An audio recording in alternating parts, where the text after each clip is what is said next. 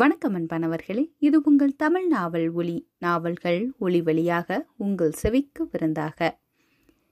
திரு சு சமுத்திரம் அவர்கள் எழுதிய இல்லம் தோறும் இதயங்கள், அத்தியாயம் இரண்டு. அந்த ஊரும் அதன் ஏரியும் மாந்தோப்பும் வாழைத்தோப்பும் எலுமிச்சை மரங்களில் பட்டு அதன் பழங்களில் உராய்ந்து வாசனையுடன் வரும் காற்றும் கல்லூரிக்காரியான பாமாவிற்கு பிடித்துவிட்டது. குறிப்பாக ஏரிக்கு அருகே உள்ள தென்னந்தோப்பும். அந்த தோப்புக்கு அருகே மொய்த்திருந்த கரும்பு தோட்டத்தில் கரும்பை ஒடித்து சந்திரன் கொடுக்கும் நேர்த்தியும் அவளுக்கு அவனிடம் பிடி கொடுக்க வேண்டும் என்கிற அளவுக்கு பிடித்துவிட்டது. ஓர் விவரங்களோடு உலக விவரங்களையும் தெரிந்து வைத்திருந்த அவனும் அவள் உணர்ச்சிகளை போற்றுபவன் போல் நடந்து கொண்டான். அரக்கோணத்திலேயே பிறந்து வளர்ந்து அங்கே வீசும் தொழிற்சாலையின் கரித்தூள்களை சுமந்து வரும் காற்றாலும் சென்னை கல்லூரி விடுதியில் உஷ்ணத்தை உக்கிரப்படுத்தும் காற்றில் வெந்தும் நொந்தும் போயிருந்த பாமா அந்த கிராமத்து காற்றில் தங்கு தடையில்லாமல் குமணவள்ளலை போல் வீசிய காற்றில் குளிப்பவள் போல் தன்னை மறந்து தலைமுடியை விரித்து அப்படியே மெய்மறந்து நின்றிருக்கிறாள். ஒரு வார பொழுது அவளுக்கு ஒரு நாளாக பறந்தது. ஆகையால் அன்றும் பொழுது சாகிற சமயத்தில் மாட்டேன் என்று சொல்லிக்கொண்டே உட்கார்ந்த இடத்திலேயே கைவிரித்த மணிமேகலையின் கைகளை பிடித்து தூக்கி நிறுத்தி அவளையும் வலுக்கட்டாயமாக தென்னந்தோப்பை நோக்கி நடக்க வைத்து விட்டாள். இருவரும் ஏரிக்கரை மீது நடந்து கொண்டிருந்தார்கள். மணிமேகலை ஒரு மாதிரி இருந்தாள். பாமா கேட்பதற்கு மட்டும்தான் பதில் சொன்னாலே தவிர அவளாக பேசவில்லை. ஏன் நீ ஒரு மாதிரியா இருக்கீங்க? நான் எங்க இருக்கேன், நடக்கல செய்யறேன். சும்மா சிரிச்சு மழுப்ப வேண்டாம். நீங்க செயற்கையா சிரிக்கிறதுக்கும் இயற்கையா சிரிக்கிறதுக்கும் முகத்துல வித்தியாசம் தெரியும். எப்படி? செயற்கையா சிரிக்கும்போது உங்க புருவம் உயரும், உதடு குவியும், கண்ணும் உப்பும். இயற்கையா சிரிக்கையில உங்க புருவங்கள் வளையும், பல்லெல்லாம் சிற்பிக்குள்ள இருக்கிற முத்து மாதிரி ஜொலிக்கும். அது சரி, ஏன் ஒரு மாதிரியா இருக்கீங்க? எங்க அன்னிக்கு ஒண்ணுன்னா எனக்கு ரெண்டாக்கும். ஒண்ணுமில்ல, உங்க அண்ணாவை நினைச்சேன், மனசுக்கு கஷ்டமா இருக்கு. இதுதான் எங்களோட முதல் பிரிவு. இப்படி ஒரு வாரம் வரைக்கும் பிரிஞ்சதில்ல. பாவம் என்ன பண்றாரோ. அண்ணன் ஒண்ணு குழந்தை இல்ல அண்ணி, உனக்கு தெரியாது. சாயங்காலம் ஃபேக்டரியில இருந்து வீட்டுக்கு வரும்போது டயர்டா வருவாரு. உடம்பு வலிக்குது, தலை சுத்துதுன்னு சொல்வாரு. நான் பயந்து போய் பிளட் ப்ரெஷரா இருக்குமோ சக்கரை நோய் வந்திருக்குமோன்னு நினைப்பேன். கடைசியில பார்த்தா மத்தியானம் சாப்பிட மறந்திருப்பாரு. ஓ மை காட், லஞ்சு சாப்பிடல அப்படின்னு சின்ன பிள்ளை மாதிரி சிரிப்பாரு. இப்ப என்ன பண்றாரோ. உன்கிட்ட சொல்ல வெக்கமா இருக்கு, யார்கிட்டையும் சொல்லிட மாட்டியே. சும்மா சொல்லுங்க அண்ணி. இப்படித்தான் ஒரு நாள் பாமா மைனா குருவி மாதிரி கழுத்தை நீட்டி இப்படித்தான் எப்படித்தான் ஆகிறது என்பதை பார்க்க முடியாவிட்டாலும் கேட்கலாம் என்ற நப்பாசையுடன் நடந்தபோது எதிர்பக்கமாக நடந்து வந்த வாலிபன் முண்டா பனியனும் முரட்டு மீசையும் வைத்திருந்த அவன், மணிமேகலை சுகமா இருக்கியா? பொழுது சாய்ந்திர நேரத்திலேயா கம்மா பக்கம் போறது என்றான்.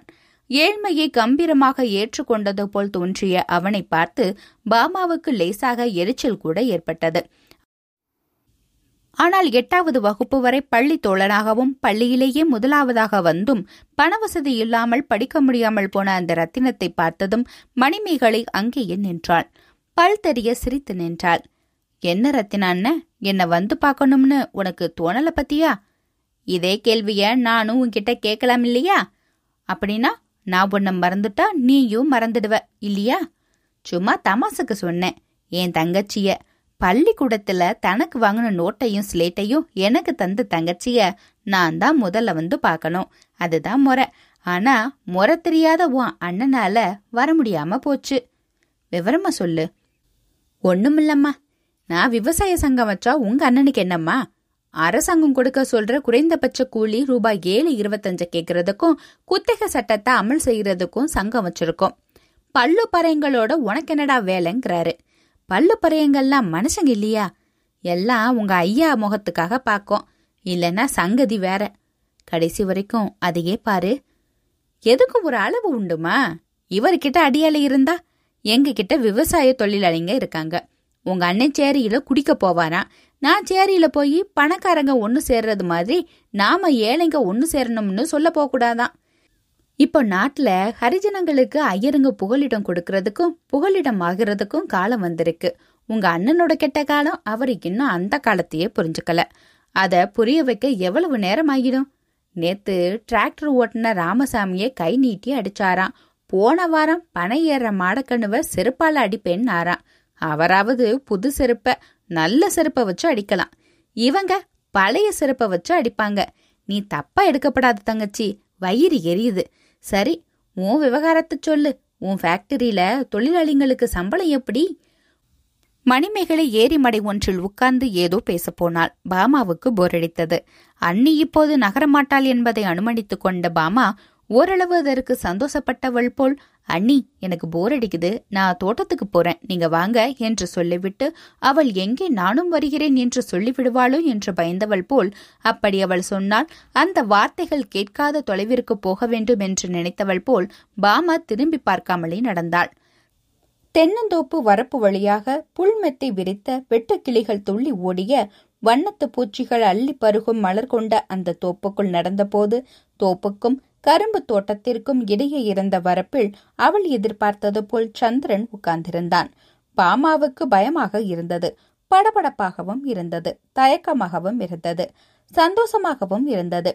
மாநிறம் என்றாலும் கவர்ச்சியுடன் கட்டான உடம்புடனும் எல்லாவற்றிற்கும் மேலாக இதுவரை கோபப்பட்டு பார்த்தறியாத குணபாவத்துடன் சிரித்த முகத்துடன் விளங்கும் அவனை இப்போதுதான் தனிமையில் சந்திக்கிறாள்.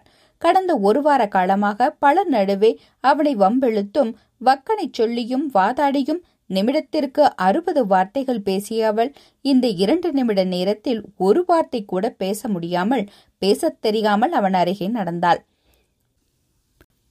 டிரான்சிட்டர் ரேடியோவை கேட்டுக்கொண்டிருந்த அவன் அதை ஆஃப் செய்துவிட்டு அக்காவை எங்க என்றான். பாமாவால் பேச முடியவில்லை. கையை தூக்கி ஏரிக்கரையை காட்டினாள். அவன் புரியாதவன் போல் உதட்டை கோணலாக்கிய போது, யாரோ ரத்தினம்மா, அந்த ஆள் கூட பேசிக்கிட்டு இருக்காங்க, வந்துட்டேன் என்றாள். இருவருக்குமே எதுவும் பேச தெரியவில்லை. சொல்லப்போனால் சந்திரன் தான் அவளை விட அதிகமாக நாணினான், கோணினான். பிறகு கரும்பு ஒன்றை ஒடித்து மூன்று துண்டாக்கி ஒரு துண்டை வாயில் வைத்து பட்டையை உரித்து விட்டு அவளிடம் கொடுத்தான்.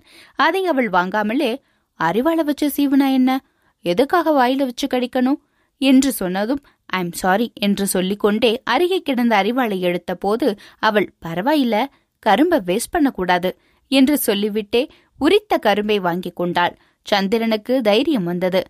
நீங்க நீயாகும் அளவிற்கு தைரியம் வந்தது. ஆமா, என்ன ஸ்டேஷன்ல பார்த்ததும் அடையாளம் கண்டுபிடிச்சிட்டியே, உன்னால எப்படி முடிஞ்சுது? எல்லாம் காமன் சென்ஸ் தான். காமன்னா மன்மதன்னு ஒரு அர்த்தம் உண்டு. பாமா அவனை ஒரு மாதிரியாக பார்த்தாள். அவனோ, அட சும்மா சொல்லுங்க, சும்மா சொல்லு என்று கெஞ்சினான். அண்ணி, என் தம்பி என்ஜின் மாதிரி நிறம், அதாவது டீசல் என்ஜின் நிறம். ஒரு பல்லு சொத்த பல்லு, ஆனா அதுவே அழகா இருக்கும். எப்ப பார்த்தாலும் சிரிச்சுக்கிட்டே இருப்பான், சிந்தனையே இல்ல என்கிற அளவுக்கு சிரிச்சுக்கிட்டே இருப்பான். கூடவே ஒரு கெட்ட பழக்கமும் உண்டு, எப்ப பார்த்தாலும் சட்ட காலரை பிடிச்சு தேய்ச்சிக்கிட்டே இருப்பான்னு சொல்லியிருக்காங்க. ஈஸியா கண்டுபிடிச்சிட்டேன். சட்டை காலரை பிடித்து கழுத்தில் தேய்த்து கொண்டிருந்த அவன் திடுக்கிட்டு கையை எடுத்து சட்டை பித்தானை பிடித்து கொண்டே அவளை பார்த்தான், உற்று பார்த்தான். தக்காளி பழ நிறம், கரும்பு தோகை போல் அடர்த்தியான பின்னல், முன்பள்ளில் ஒன்று பெரிது என்றாலும் தெத்து அல்ல, எத்தில்லாத முகம், கொஞ்சம் வளர்ந்திருக்கலாம், நம் உயரத்துக்கு இது போதும். திடீரென்று அவன், உங்க கண்ணத்துல ஒரு மச்சை இருக்கு போலுக்கு, இப்பத்தான் பார்க்கேன் என்ற போது அவளும் அவனை இப்பத்தான் பார்ப்பது போல் பார்த்தாள். சிறிது தயக்கத்திற்கு பிறகு அவன் அவள் மோதிரத்தை பார்த்து கொண்டே முன்னே குவிந்து பின்னால் வளைந்திருந்த மோதிரத்தை காட்டி, இந்த மோதிரத்துக்கு என்ன பேரு என்றான். வங்கி மோதிரம். எனக்கு தரப்படாதா?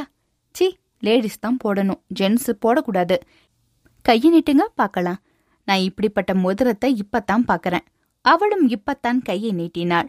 அவன் மோதிர கரத்தை லேசாக பற்றி கொண்டே விரலை அழுத்தினான், விரல் கொண்ட உள்ளங்கையை அழுத்தினான். பாமாவின் பயம் படபடப்பான பேச்சாக மாறியது.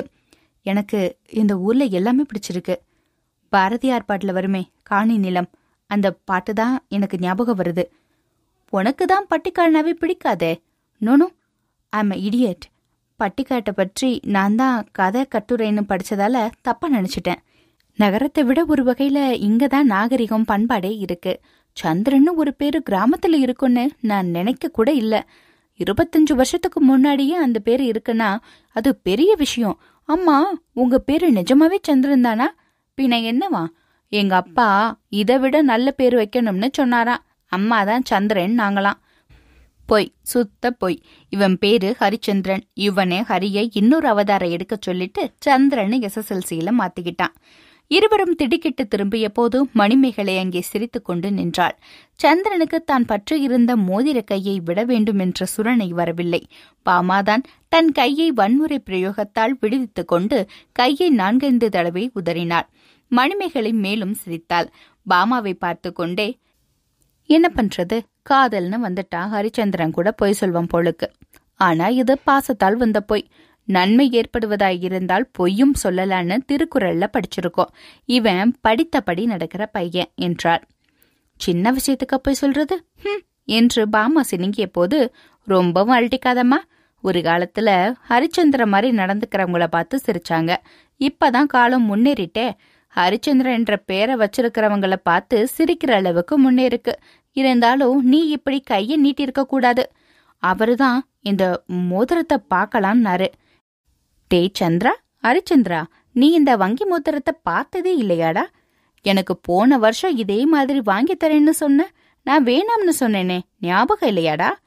இருவரும் ஞான பிரக்னை இல்லாதவள் போல் தங்கள் தலைகளை தங்கள் கையாலேயே உருட்டிய போது மணிமேகலை பல் தெரிய சிரித்து பாணயம் போல் பேசினாள். கவலைப்படாதீங்க, ஏன் பிரச்சனையும் முடிஞ்சிட்டதால எனக்கு சந்தோஷம். என் பையன் ஜாதகத்தை பார்த்த ஜோஷியர் என் மகன் ஒன்னு தாய்மாம மகளை கட்டுவான், இல்லைன்னா அத்தை மகளை கட்டுவான்னு சொன்னாரு. கடைசி காலத்துல நானும் அவரும் அத்தை பொண்ணா மாமா பொண்ணான்னு சண்டை போட வேண்டி இருக்குமோன்னு பயந்தேன். இப்போ பிரச்சனை தீர்ந்துட்டு. சந்திரனும் பாமாவும் நாணத்துடன் அவளை பார்த்தார்கள். மணிமேகலை தாயின் கருணையுடன் அவர்களை பார்த்து கொண்டே பேசினாள். நான் உங்க ரெண்டு பேரையும் இணைச்சு வைக்கிறத பத்தி பெரியவங்க கிட்ட சொல்ல போறேன், சம்மதம் தானே? வாய் திறந்து சொன்னாதான் ஏற்பாடு பண்ணுவேன். அக்கா என்று அவனும் அண்ணி என்று அவளும் மணிமேகலின் இரு கரங்களையும் அழுத்தி பற்றி கொண்டார்கள். வாய்கள் பேசாததை கைகள் ஆணித்தனமாக பேசின.